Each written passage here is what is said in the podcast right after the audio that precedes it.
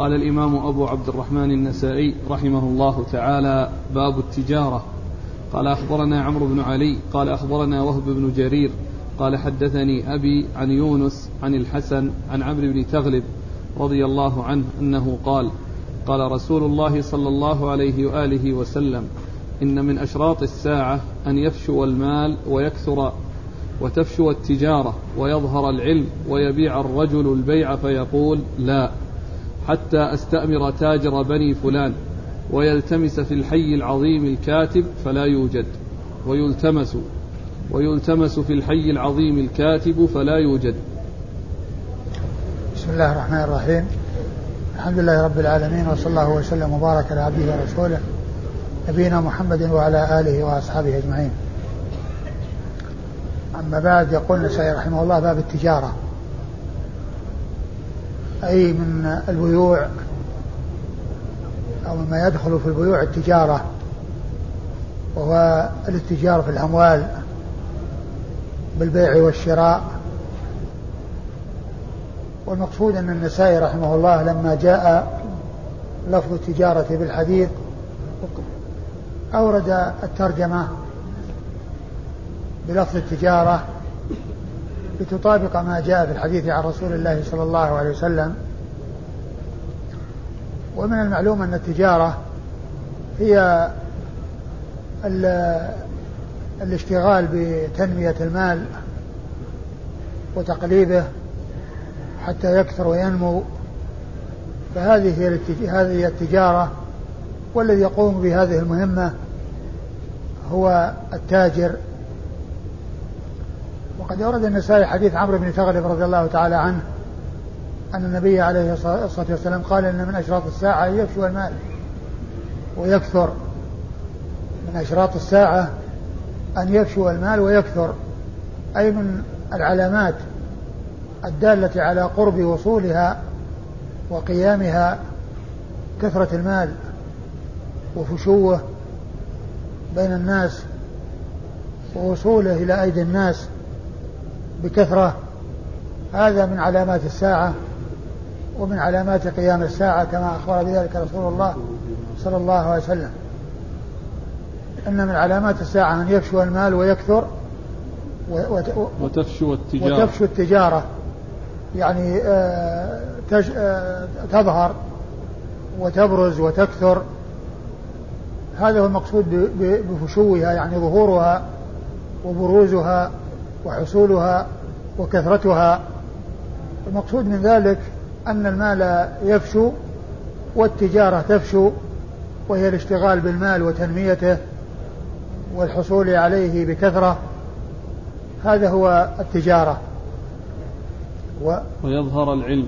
ويظهر العلم، وفي بعض النسخ ويظهر الجهل. فعلى أن المراد الجهل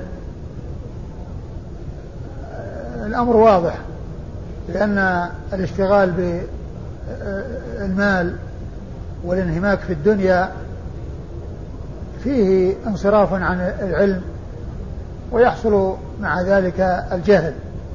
والمراد بالعلم هو علم الشريعة، علم الشرع، علم كتاب الله عز وجل وسنة رسوله صلى الله عليه وسلم. هذا هو الجهل الذي يعني يحصل، والذي يكون من وجوده الانصراف عن العلم والاشتغال بالدنيا والانهماك بها. وهنا ويظهر العلم. فقيل إن معناه أنه يزول ويذهب، ويمكن أن يكون يعني على اعتبار أنه يظهر، يعني العلم اللي هو ليس العلم الشرعي، ويمكن أن يكون يعني يظهر العلم الشرعي لكن الذي يعني لا يحصل انتفاع به. ومن أجل ذلك يحصل معه مثل ما يحصل من الجهل، من الإقبال عن الدنيا والانصراف عن الآخرة وعن الاشتغال بالعلم على الوجه الصحيح والاستفادة من العلم، وذلك بالإقبال على الله عز وجل والعمل به. كل هذه أمور محتملة. ويظهر العلم. ويبيع الرجل البيع فيقول لا حتى أستأمر تاجر بني فلان. ويبيع الرجل البيعة فيقول لا، يعني لا يجزم حتى أستأمر تاجر بني فلان، وهذا للاهتمام بالدنيا والانصراف إليها وتمكنها من قلب الإنسان، وأن الإنسان لحرصه عليها يحتاج إلى أن يشاور، وأنه لا يبت بسرعة، يخشى أن يكون يعني باع برخص أو يكون بيعه برخص، فهو يحتاج إلى أن يشاور غيره ممن عنده خبرة وعنده تمكن في هذا المجال. أي أن هذا يدل على الاهتمام بالمال والعناية بالدنيا والاشتغال بها والانهماك فيها، وأن الإنسان يحسب الحساب لبيعه وشرائه حتى يطمئن إلى أنه حصل المكاسب الكبيرة والمنافع العظيمة. ولهذا يحتاج إلى أن يستشير وإلى أن يرجع إلى التجار ويستشيرهم، أي أن هذا دال على الاهتمام بأمر الدنيا والاشتغال بها والانهماك فيها. ويلتمس في الحي العظيم الكاتب فلا يوجد. وأيضا يلتمس في الحي العظيم الكاتب فلا يوجد، يعني أنه لا يوجد. قيل أنه لا يوجد الكاتب الذي يكتب يعني بين الناس بالعدل، والذي يحسن إلى الناس، والذي يبذل نفسه للناس، والذي لا يعني يكون همه المال، وأنه لا يحسن إلى الناس إلا في مقابل مال. يعني قيل إن هذا هو معناه، لا أن معناه أنه لا يوجد من يكتب، فالذين يكتبون يمكن أن يكونوا كثيرين، لكن الذي يبذل نفسه للناس ويحرص على نفع الناس والإحسان إلى الناس ويمكن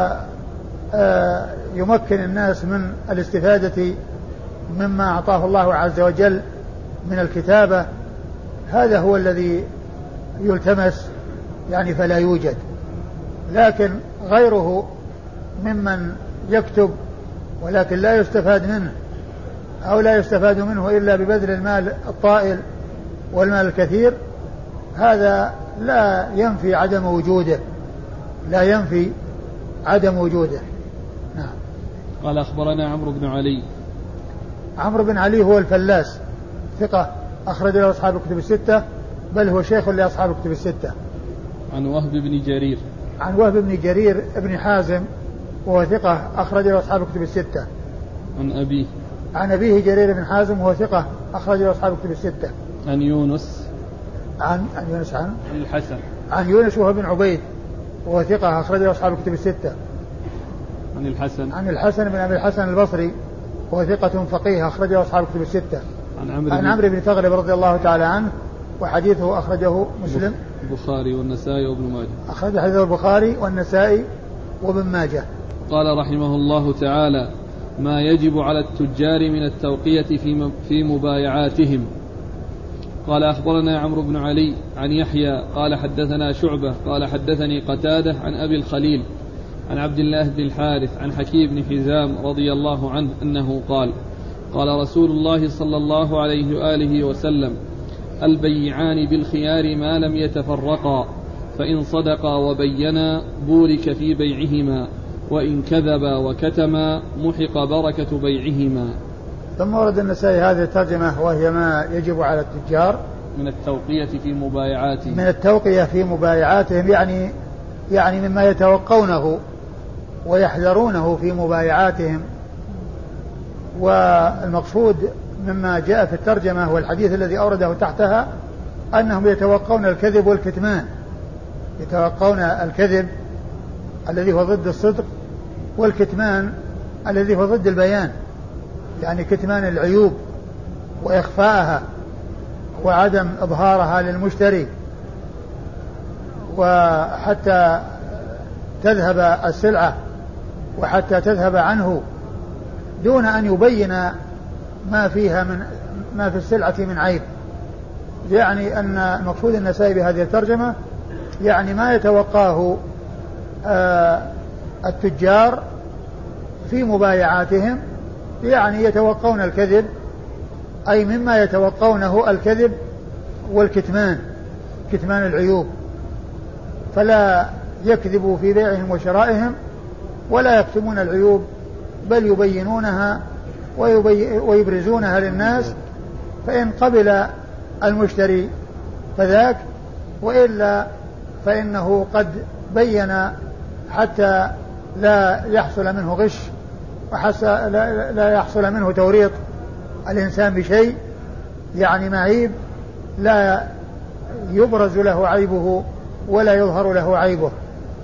هذا هو مقصود النسائي من هذه الترجمة. وقد أورد النسائي حديث حكيم بن حزام رضي الله تعالى عنه أن النبي عليه الصلاة والسلام قال: البيعان بالخيار ما لم يتفرقا، البيعان بالخيار ما لم يتفرقا. والمقصود من ذلك خيار المجلس، لأن الخيار في خيار مجلس وخيار شرط، فخيار المجلس يكون للبائع والمشتري، وكل منهما ما دام في المجلس فكل واحد منهما في الخيار، ولو تم البيع عن طريق الإيجاب والقبول، لكن ما دام في المجلس فإن لكل واحد منهما أن يترك البيع، لا البائع ولا المشتري.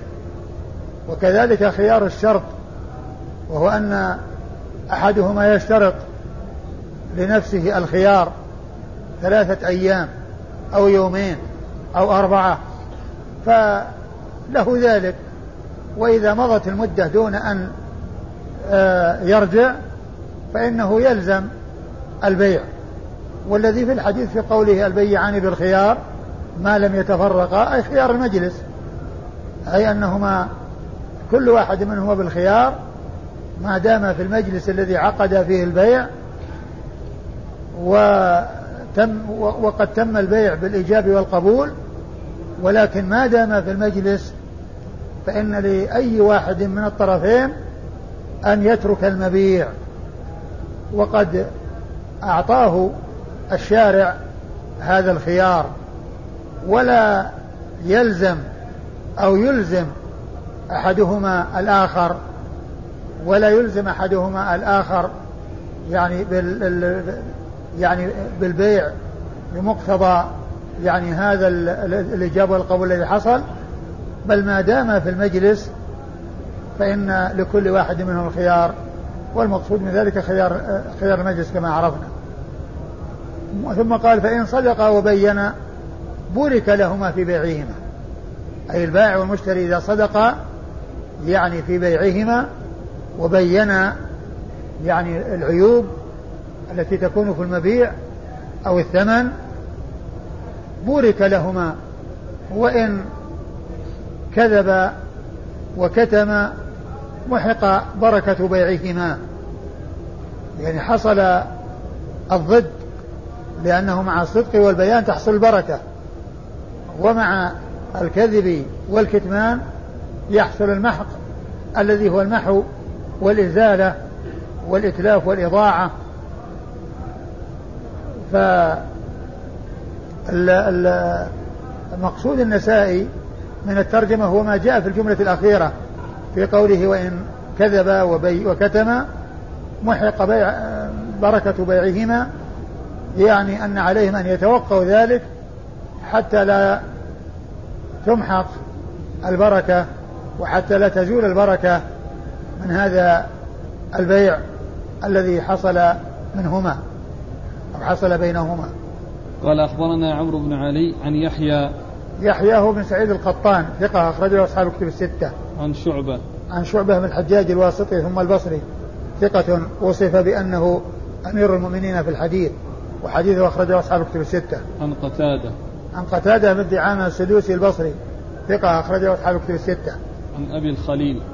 عن أبي الخليل وهو صالح ابن أبي مريم، وهو ثقة ولا صدوق؟ نعم. والثقة بن معين والنسائي وهو ثقة أخرج حديث أصحاب الكتب الستة. عن عبد الله بن الحارث بن نوفل قيل له رؤية وقيل إنه تابعي وقد أجمعوا على توثيقه وحديثه أخرجه أصحاب الكتب الستة. عن حكيم بن حزام صاحب رسول الله صلى الله عليه وسلم وحديثه أخرجه أصحاب الكتب الستة. قال رحمه الله تعالى: المنفق سلعته بالحلف الكاذب. قال: أخبرنا محمد بن بشار عن محمد قال: حدثنا شعبة عن علي بن مدرك عن أبي زرع بن عمر بن جرير عن خرشة بن الحر عن أبي ذر رضي الله عنه عن النبي صلى الله عليه وآله وسلم أنه قال: ثلاثة لا يكلمهم الله يوم القيامة ولا ينظر إليهم ولا يزكيهم ولهم عذاب أليم. فقرأها رسول الله صلى الله عليه وآله وسلم. قال أبو ذر: خابوا وخسروا. قال: المسبل إزاره، والمنفق سلعته بالحلف الكاذب، والمنان عطاءه. ثم ورد النسائي هذه الترجمة وهي: المنفق سلعته بالحلف الكاذب.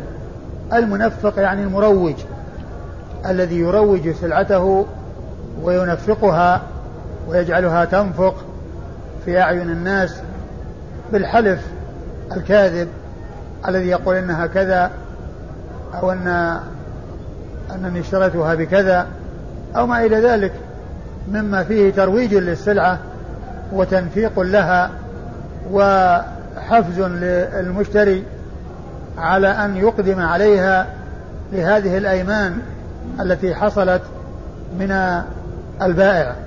والمقصود من ذلك ذمه، أي ذم هذا الذي ينفق سلعته بالحلف الكاذب، بل هو من الكبائر لأنه وصف بهذه الصفات أن الله لا يكلمه ولا ينظر إليه ولا يزكيه وله عذاب أليم.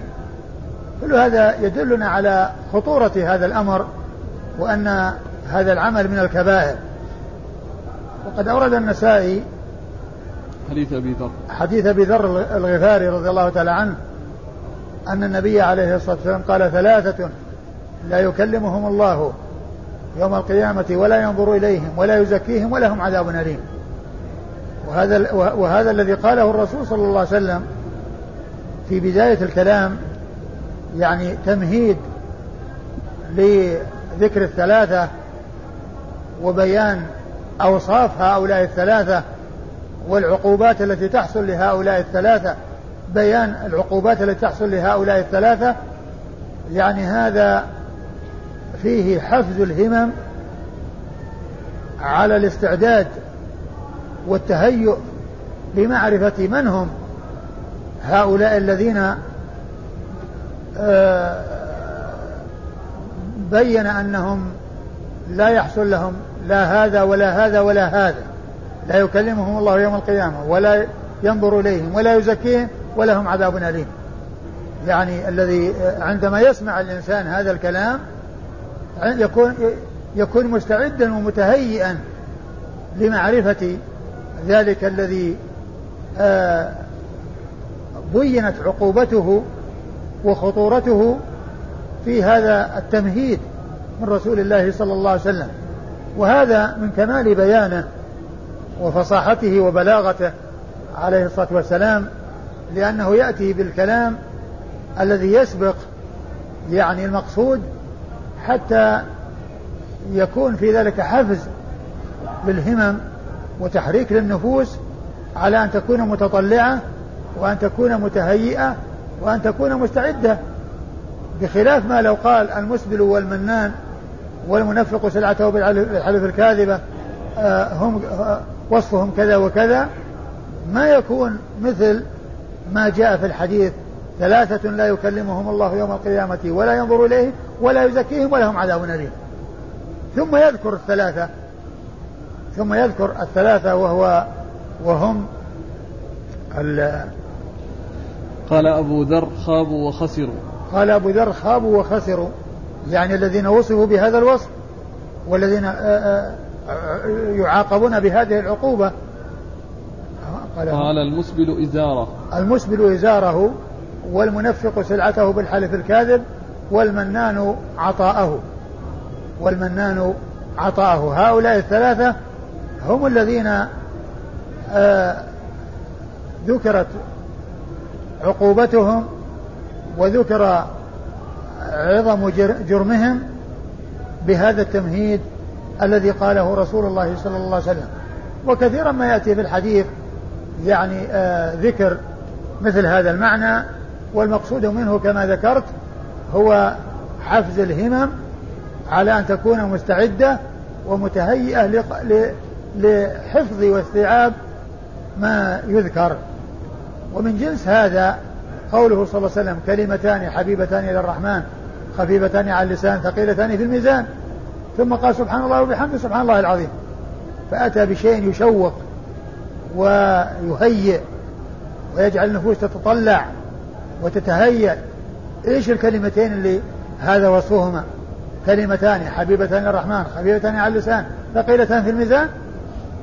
يعني يجعل الإنسان عندما يسمع هذا الكلام يعني يتهيأ ويستعد ويتطلع ويرتب نفسه لاستيعاب هاتين الكلمتين ولمعرفة هاتين الكلمتين. وهذا من هذا القبيل. وقال المسبل الذي يسبل إزاره ويجعله ينزل عن الكعبين، قد جاء عن النبي صلى الله عليه وسلم: ما أسفل من الكعبين فهو في النار. والحديث هنا مطلق، أي الذي يسبل إزاره هذه عقوبته. وقد جاء في بعض الأحاديث أن من جر إزاره خيل لم ينظر الله إليه يوم القيامة، ولا يدل على أن الإسبال لا يؤاخذ عليه ولا يكون مذموما إلا إذا كان للخيلاء.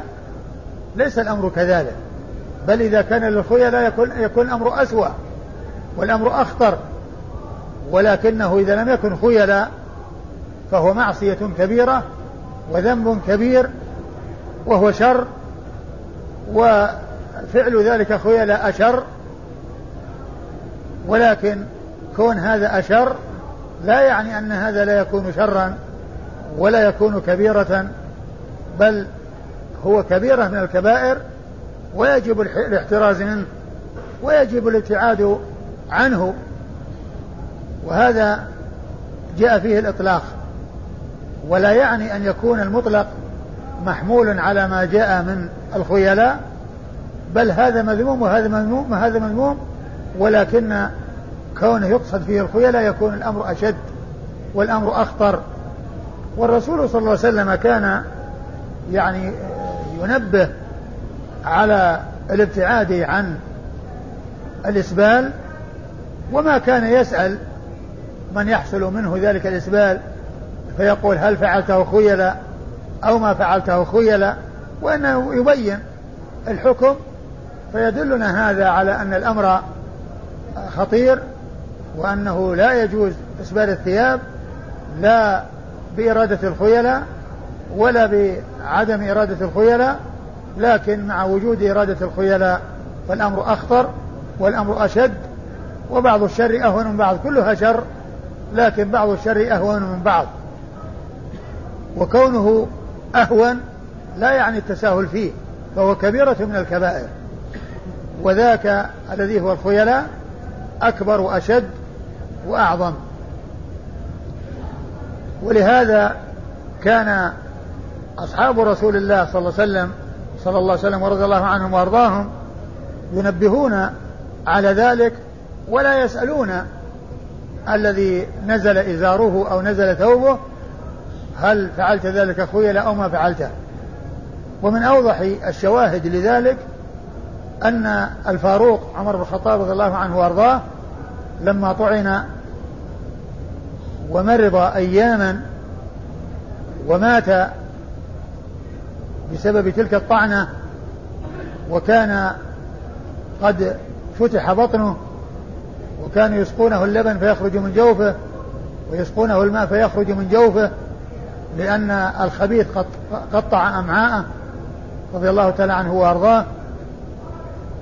وكان الناس يعودونه، فجاء إليه شاب وأثنى عليه ثناء عظيما وقال هنيئا لك يا أمير المؤمنين صحبت رسول الله صلى الله عليه وسلم فأحسنت صحبته، ثم صحبت أبا بكر ثم شهادة. فقال وجدت أن يكون ذلك كفافا لا علي ولا لي. ولما ذهب الغلام وإذا ثوبه يمس الأرض فقال ردوا علي الغلام، فردوا عليه الغلام وقال له يا ابن أخي ارفع ثوبك فإنه أتقى لربك وأبقى لثوبك. هو في شدة وفي أمر عظيم وقد مزقت أمعاؤه يسقونه اللبن فيخرج من جوفه، ومع ذلك ما شغله ما هو فيه من الشدة عن أن ينبه على هذا الخطأ وهذا الأمر المنكر، بل نبه شخص مدحه وأثنى عليه، مدحه وأثنى عليه وقال له يا ابن أخي ارفع ثوبك فإنه أتقى لربك وأبقى لثوبك، فأرشده إلى فائدة دنيوية وهي سلامة الثوب وبقائه، وفائدة دنيوية وأخروية وهي تقوى الله عز وجل. وهذا مثل ما جاء في الحديث السواك مطهرة للفم مرضاة للرب، ففيه فائدة دنيوية وفائدة دنيوية وأخروية التي هي مرضاة الله سبحانه وتعالى. والمنفق سلعته بالحلف الكاذب، المنفق الذي يراقب الناس في سلعته بالأيمان الكاذبة أنها فيها كذا وأن وصفها كذا وأنني اشتريتها بكذا وأنه طلبت مني بكذا وهو كاذب، قصده من ذلك أن يجعل الراغب في السلعة يحرص عليها ويبادر إلى أخذها، فهو ينفقها بالحلف الكاذبة. والمنان عطاءه يعني يعطي ويمن، يعني يتبع العطاء بالمن والأذى. هؤلاء ثلاثة وصفوا أو جاءت بيان عقوبتهم بأنهم لا يكلمهم الله، والمقصود أنه لا يكلمهم كلام إكرام ويعني كلاما يسر، ولا يعني ذلك أنه لا يكلم من يستحق العقوبة ومن يستحق العذاب، فقد جاء قول الله عز وجل في حق الكفار اخسأوا فيها، فهذا كلام منه لكنه كلام ليس فيه سرور وليس فيه رحمة وشفقة، وإنما هو فيه تقريع وتبكيت وشيء فيه مضرة. فقوله لا يكلمهم الله يعني كلام إكرام، ولا ينظر إليهم أيضا نظرة رحمة وعطف وإحسان، وإلا فالله عز وجل لا يغيب عن نظره شيء ولا يخفى عن نظره شيء، وهو ينظر إلى كل شيء، كل شيء في نظره وكل شيء في بصره ورؤيته سبحانه وتعالى. لكن الذي نفي النظر الذي هو فيه الرحمة وفيه الإحسان. ولا يزكيهم يطهرهم من الذنوب ولهم عذاب أليم، ولهم عذاب أليم. فهذه عقوبات لهؤلاء الثلاثة الذين هذه عقوبتهم وهذا شأنهم، وهم المسبل والمنفق سلعته بالحلف الكاذب والمنان عطاءه. وهذا يدلنا على أن هذه الثلاث أنها من الكبائر، من كبائر الذنوب. قال أخبرنا محمد بن بشار، أخبرنا محمد بن بشار هو الملقب بن دار البصري ثقة أخرجه أصحاب الكتب الستة، بل هو شيخ لأصحاب الكتب الستة. عن محمد، عن محمد هو ابن جعفر الملقب غندة البصري ثقة أخرجه أصحاب الكتب الستة. عن شعبة، عن شعبة وقد مر ذكره. عن علي بن مدرك، عن علي بن مدرك وهو ثقة أخرجه أصحاب الكتب الستة. عن أبي زرع بن عمر بن جرير، عن أبي زرع بن عمر بن جرير وهو ثقة أخرجه أصحاب الكتب الستة. عن خرشة بن الحر، عن خرشة بن الحر وقيل له رؤية وقيل أنه ليس، وقيل بل هو ثقة، قيل أنه تابعي وهو ثقة، وقد أخرج حديثه أصحاب الكتب. نعم. وقد أخرج حديثه أصحاب الكتب الستة. عن أبي ذر.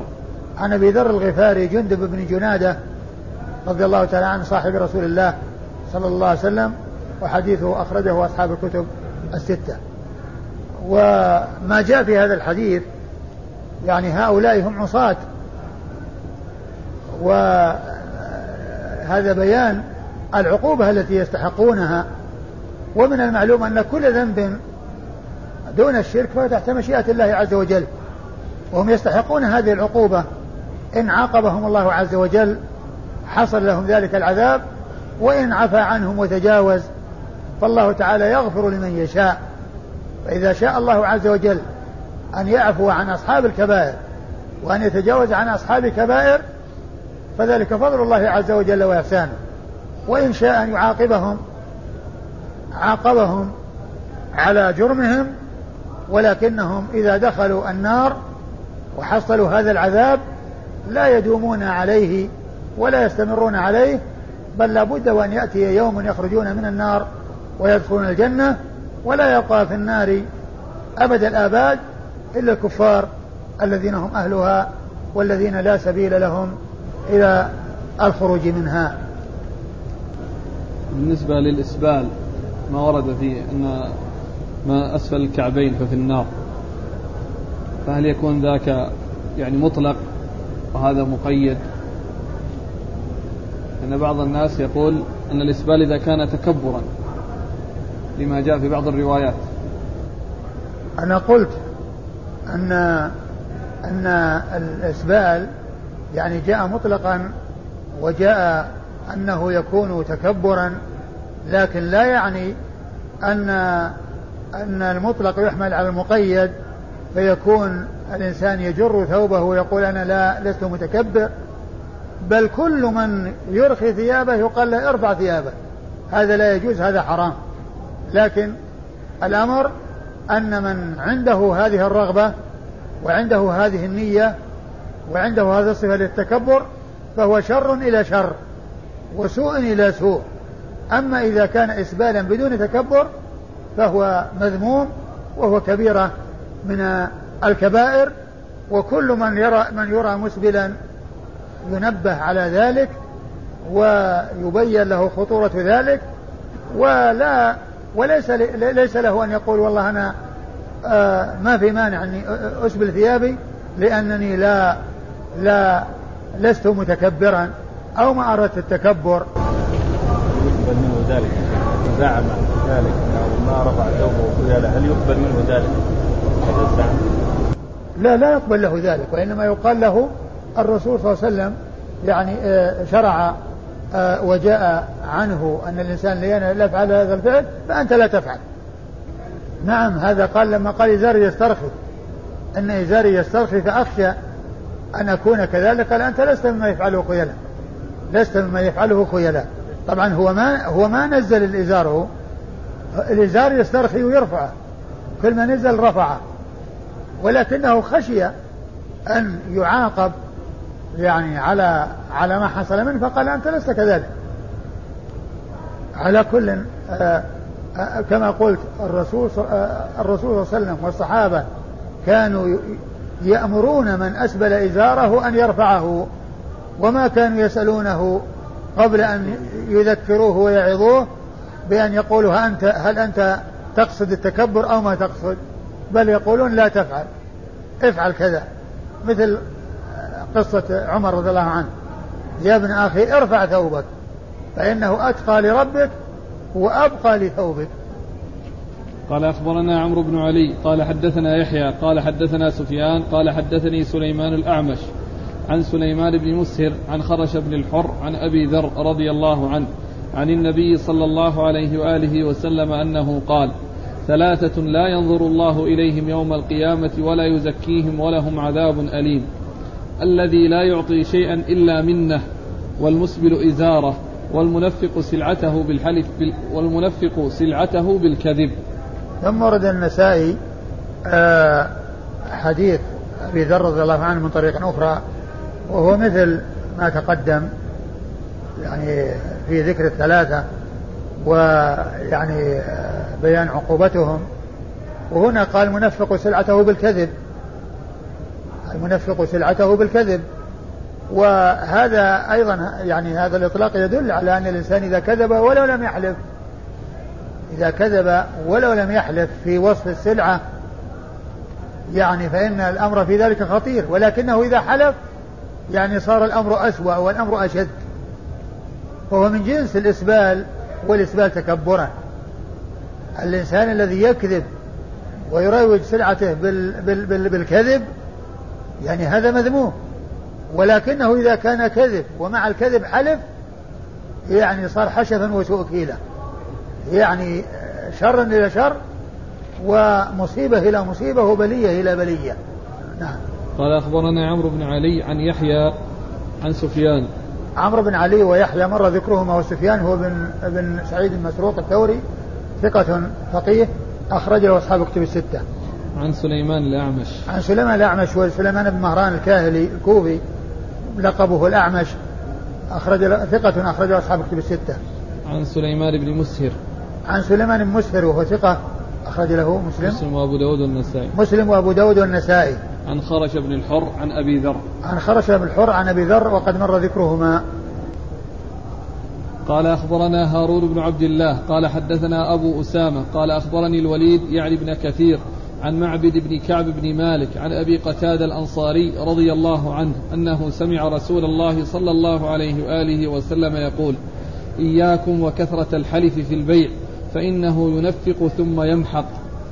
ثم ورد النسائي حديث أبي قتادة الأنصاري رضي الله عنه أن النبي صلى الله عليه وسلم قال: إياكم وكثرة الحلف في البيع فإنه ينفق ثم يمحق، أي أن الحلف الباعث عليه التنفيق، ولكن هذا التنفيق يتبعه محق، وإذا كثر المال ولكن محقت بركته وزالت بركته ما هي الفائدة من ورائه، ما هي الثمرة المرجوة من ورائه، وإنما الإنسان يصدق وحتى يبارك له في كسبه ولا يكذب، ويزيد على ذلك أن يحلف على الكذب لينفق سلعته فإن ذلك يمحق البركة.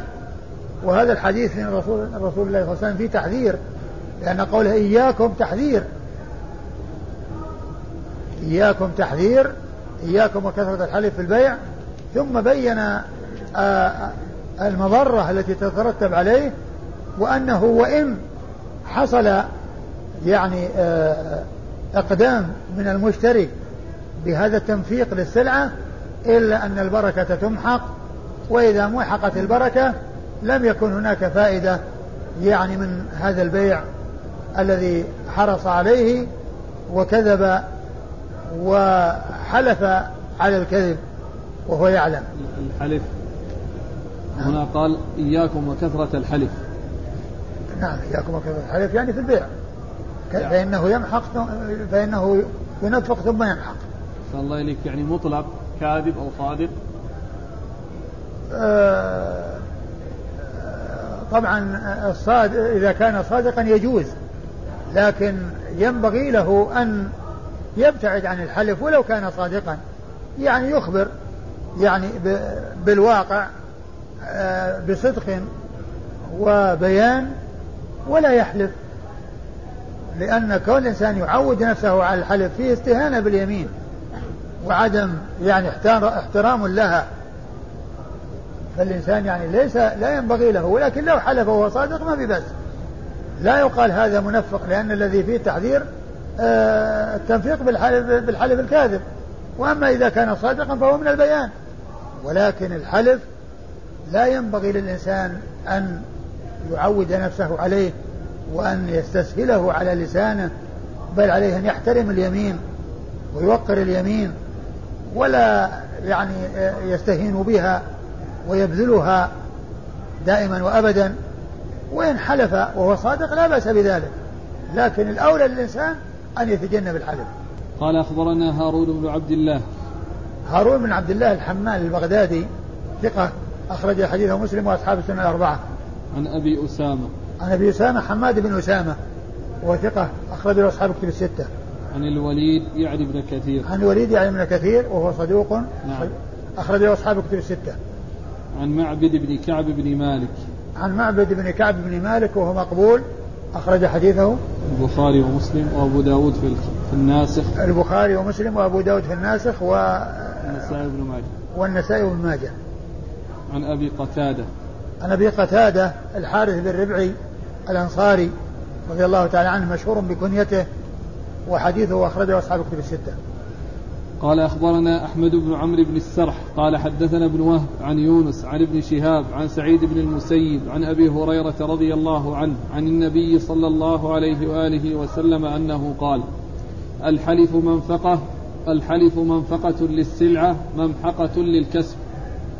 ثم ورد النسائي حديث أبي هريرة رضي الله عنه الحلف منفقة للسلعة يعني ينفقها ويروجها ويرغب المشتري فيها ولكنه ممحقة للكسب يعني هذه الفائدة التي تترتب على الحلف تأتي العقوبة عليها بمحق البركة ونزع البركة من هذا البيع ومن هذا المال الذي جاء من هذه الطريق. ففيه تحذير من الحلف على البيع طبعا المحذور في ذلك ما كان كاذبا وأما إذا كان صادقا فلا بأس به وإن كان الأولى عدمه وتجنبه كما أشرت إلى ذلك آنفا. قال أخبرنا أحمد بن عمرو بن السرح. أحمد بن عمرو بن السرح المصري وهو ثقة أخرج له مسلم وأبو داود والنسائي وابن ماجه. مسلم وأبو داود والنسائي وابن ماجه. عن ابن وهب.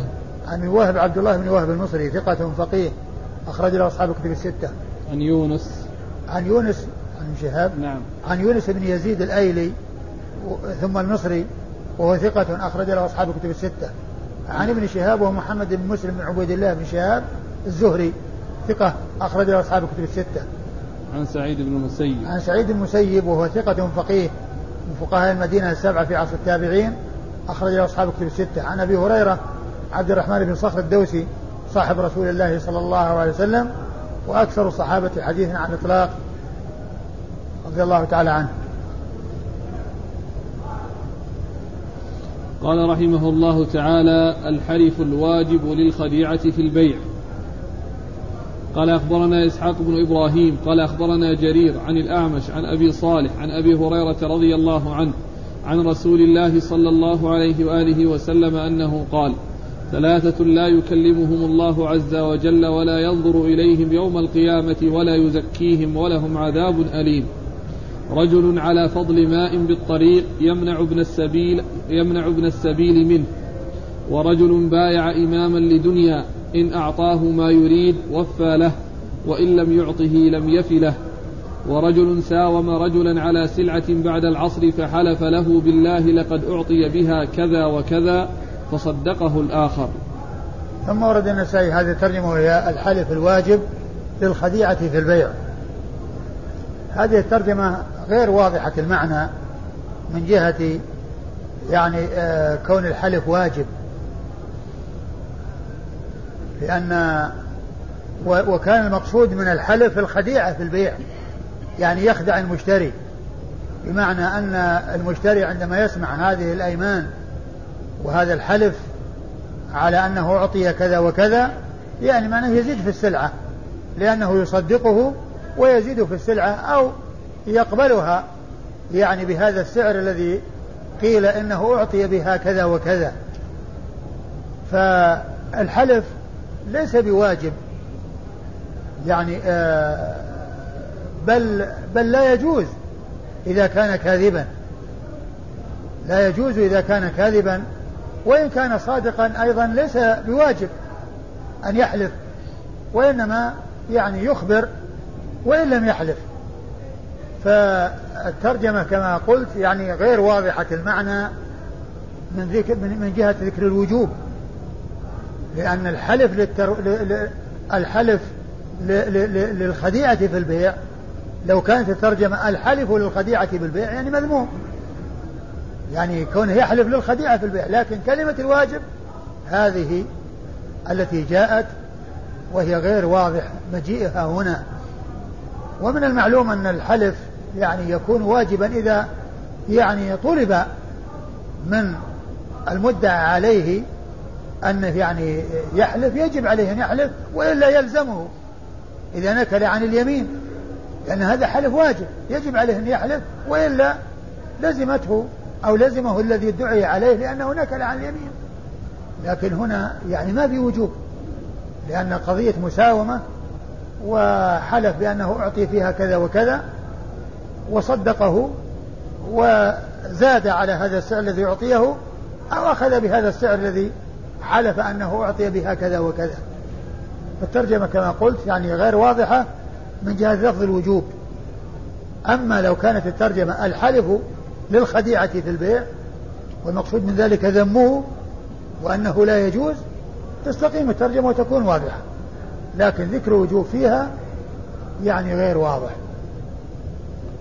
ثم أورد النسائي حديث أبي هريرة، حديث أبي هريرة رضي الله عنه قال: ثلاثة لا يكلمهم الله يوم القيامة ولا ينظر إليهم ولا يزكيهم ولهم عذاب أليم، رجل على فضل ماء بالطريق يمنع ابن السبيل منه، رجل على فضل ماء في الطريق يمنع ابن السبيل منه. المقصود من هذا أن الإنسان الذي يكون عنده ماء وهو على طريق وزائد عن حاجته ثم ابن السبيل بحاجة إليه فيمنعه منه، يعني هذا مذموم، وعقوبته هي التي أشير إليها في هذا الحديث، لأنه منع ابن سبيل ما هو محتاج إليه. وهذا يدلنا على أن الإنسان إذا كان عنده ماء وزائد عن حاجته ولكنه غيره محتاج إليه للحرث فإن له أن يبيعه. وكذلك يعني كل إنسان يبيع الماء أو يعني يكون معه يشتري ماء ليبيعه لا بأس بذلك وليس بممنوع، وإنما الذي ممنوع هو كون عنده يعني شيء زاد عن حاجته وعلى طريق ويمنع ابن السبيل الذي هو بحاجة إلى الماء. والثاني ورجل بايع إماما لدنيا إن أعطاه ما يريد وفى له وإن لم يعطه لم يفي له. ورجل بايع إماما على دنيا، يعني ما كانت مبايعته للإمام إلا من أجل أن يحصل دنيا، إن حصل دنيا رضي ووفى، وإن لم يحصل الدنيا فإنه لا يوفي وغضب، فهذا مذموم وهذه عقوبته. وكون الإنسان يبايع يعني على السمع والطاعة هذا أمر واجب وعليه سواء أعطي أو لم يعطى وسواء حصل دنيا أو لم يحصل، بل كما قال الرسول عليه الصلاة والسلام كما قال عبادة بن صامت: بايعنا رسول الله صلى الله عليه وسلم على السمع والطاعة في عسرنا ويسرنا ومنشطنا ومكرهنا وأثرة علينا يعني ولو استؤثر بالمال فإن ذلك لا يدفع على الغضب وعلى أن الإنسان يعني يتكلم بما لا ينبغي، بل يصبر ويحتسب كما أشار إلى ذلك الرسول الكريم صلوات الله وسلامه وبركاته عليه. ثم ذكر يعني الآخر الصنف الثالث: ورجل ساوم رجلا على سلعة بعد العصر فحلف له بالله لقد أعطي بها كذا وكذا فصدقه الآخر. يعني هذا مقصود به البائع صاحب السلعة، ساوم رجلا الذي هو المشتري، يعني هذا يعني في مساومة، المشتري يقول أريدها بكذا وهذا يقول بكذا، ثم أراد البائع أن يرغب المشتري فيها وقال أنه أعطيت بها كذا كذا ويحلف بعد العصر أنه أعطي بها كذا وكذا ليرغب المشتري فيها، فصدقه وقبل على هذا الأساس الذي هو حلفه بأنه أعطي فيها كذا وكذا، فهذا مذموم وهذه عقوبته. التي جاءت في هذا الحديث. وما جاء في ذكر الرجال هنا يعني ما جاء في ذكر الرجال لا يعني أن هذا خاص بالرجال، بل كذلك المرأة إذا كانت على فضل ما في طريق هي مثل الرجل، يعني إذا منعت فهي مستحقة هذه العقوبة، وكذلك الذي ساوم إذا كان امرأة وهي صاحبة السلعة وحلفت فهي مثل الرجل، وذكر الرجل لا مفهوم له، وإنما والحكم لا يخص الرجال دون النساء بل هو للرجال والنساء، ولكن ذكر الرجال لأن الغالب هو أن الكلام مع الرجال، وإلا فإن الحكم لا يختص به الرجال دون النساء. نعم. وذكر العصر، وذكر العصر يعني إشارة إلى يعني أن ذلك في آخر النهار، وأنه في الوقت الذي ترفع فيه الأعمال والذي تكمل فيه الأعمال، ويعني فيكون ذلك يعني أعظم وأشد وأخطر، لأن هذا الزمن يعني فيه له منزلة وله مكانة، فحلف بهذا الوقت فيكون الأمر أخطر والأمر أشد ويكون الأمر سوء إلى سوء. قال أخبرنا إسحاق بن إبراهيم. إسحاق بن إبراهيم بن مخلد بن راهوية الحنظلي المروزي ثقة، أخرجه أصحاب كتب الستة إلا ابن ماجه. عن جرير. عن جرير بن عبد الحميد الضبي وهو ثقة، أخرجه أصحاب كتب الستة. عن الأعمش عن أبي صالح. عن الأعمش مر ذكره. عن أبي صالح وهو ذكوان السمان، اسمه ذكوان ولقبه السمان وكنيته أبو صالح، وهو ثقة، أخرجه أصحاب كتب الستة. عن أبي هريرة. عن أبي هريرة وقد مر ذكره. صلى الله عليك. هذه ثلاث أوراق يذكر فيها الإخوان بعض الفهم للترجمة لعله يكون صحيح. أيوة. فمنها يقول: أليس يمكن أن يكون كلمة الواجب في هذه الترجمة ليس على بابها وإنما على معناها اللغوي السقوط، ويكون المعنى الحلف الواقع من صاحبه للخديعة في البيع؟ ما أدري يعني أقول ما أدري عن وجه هذا، لأن الواجب، لأن هناك حلف واجب وهناك حلف غير واجب، يعني هناك حلف واجب يعني على الإنسان أن يأتي به ولا مناص منه، وهناك شيء ليس بواجب يعني معناه أنه لا يقدم عليه ولا يفعله، فتفسيره بالمعنى اللغوي يعني الحلف الواجب الحاصل يعني بعيد. وهذا يقول: ألا يكون المراد من الترجمة الحلف الذي أوجب خديعة المشتري في البيع؟ الحلف الذي أوجب نعم خديعة، وهذا أيضا يعني لا ليس بواضح. وأما هذا فيقول: لعل النسائي يقصد بقوله الحلف الواجب الموجب، أي هذا حكم ما يوجبه حتى تكون الترجمة موافقة للحديث. إيش؟ الموجب، الواجب يعني الموجب، أي هذا حكم ما يوجبه الحلف، يعني الخديعة، يعني يقتضيه. نعم يقتضيه. نعم يمكن، لكن بس كلمة الواجب يعني الذي يبدو ما أدري هل يعني فيها خطأ أو كذا، لأن هناك كما قلت واجب وغير واجب، وهذا ليس من الواجب، اللهم إلا أن يكون فيه يعني حتى أيضا السقوط، قال الحلف غير الواجب، الحلف غير الواجب حتى أيضا يعني ما هو مستقيم، يعني حتى لو قيل أن كلمة غير ساقطة وأن هذا حلف غير واجب، ولكن دفع إليه الترغيب في السلعة والتنفيق لها، يمكن أن يكون يعني فيه غير، يعني أنه موجود حلف غير واجب، لكن أيضا المعنى غير يعني مستقيم تماما. الحاصل الترجمة فيها نظر، وهي مطابقة لما في السنن الكبرى. أنا قلت يعني يمكن في السنن الكبرى في اختلاف، لكن ما في فرق. قال رحمه الله تعالى: الأمر بالصدقة لمن لم يعتقد اليمين بقلبه في حال بيعه، قال أخبرني محمد بن قدامة عن جرير عن منصور عن أبي وائل عن قيس بن أبي غرزة قال كنا بالمدينة نبيع الأوساق ونبتاعها ونسمي أنفسنا السماسرة ويسمين الناس, فخرج إلينا رسول الله صلى الله عليه وآله وسلم فسمانا باسم هو خير لنا من الذي سمينا به أنفسنا, فقال يا معشر التجار إنه يشهد بيعكم الحلف واللغو فشوبوه بالصدقة. ايش الترجمة؟ الأمر بالصدقة لمن لم يعتقد اليمين بقلبه في حال بيعه.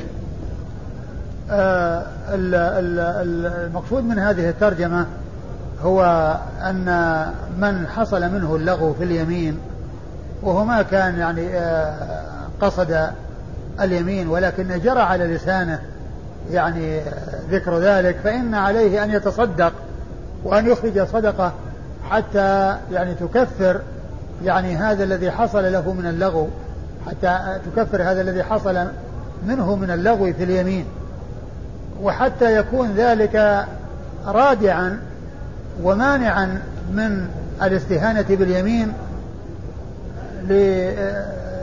يعني فيكون فائدة التصدق من جهتين, من جهة أنه يكون فيها تكفير ومن جهة أن يكون فيها أيضا تنفير من اليمين, وأن الإنسان يعني يحسب حساب لليمين أنه يعني لا يحصل منه ذلك حتى لا يترتب عليه أنه يحتاج إلى تكفير.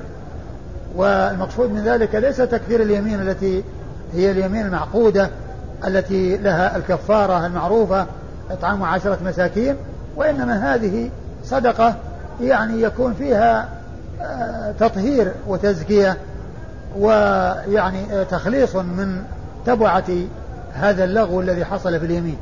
هذا هو المقصود من هذه الترجمة.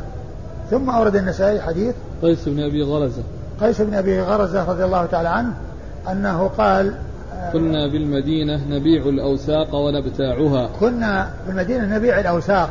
الأوساق هي مقادير يعني من الطعام, يعني الوسق النصاب يعني كما 5 أوسق والوسق 60 صاعا, فنبيع ونبتاع يعني نبيع ونشتري, لأن نبتاع بمعنى نشتري.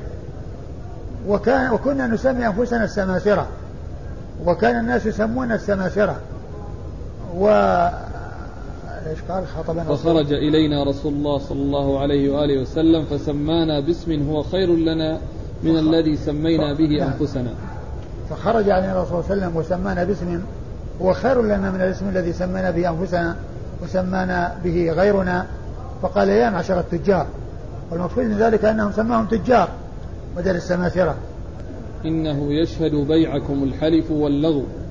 إنه يشهد بيعكم الحلف واللغو يعني فشوبوه بالصدقة, يعني اخلطوه بالصدقة أو ائتوه بالصدقة لتكون يعني مغطية ولتكون مخلصة من تبعة هذا اللغو وهذا الحلف الذي ما كان مقصودا ولكنه جرى على اللسان, لكن يعني كما هو معلوم يعني ليس يعني فيه كذب وإنما هو لغو يمين ما كان الإنسان كاذب فيه. أما إذا كان الإنسان كاذب فعقوبته سبق أن مرت في الأحاديث السابقة. أيوة. قال أخبرني محمد بن قدامة. محمد بن قدامة المصيصي صدوق ثقة أخرج حديثه أبو داود والنسائي بن ماجه. عن جرير عن منصور. عن جرير مر ذكره, عن منصور بن المعتمر الكوفي ثقة أخرجه أصحاب كتب الستة. عن أبي وائل.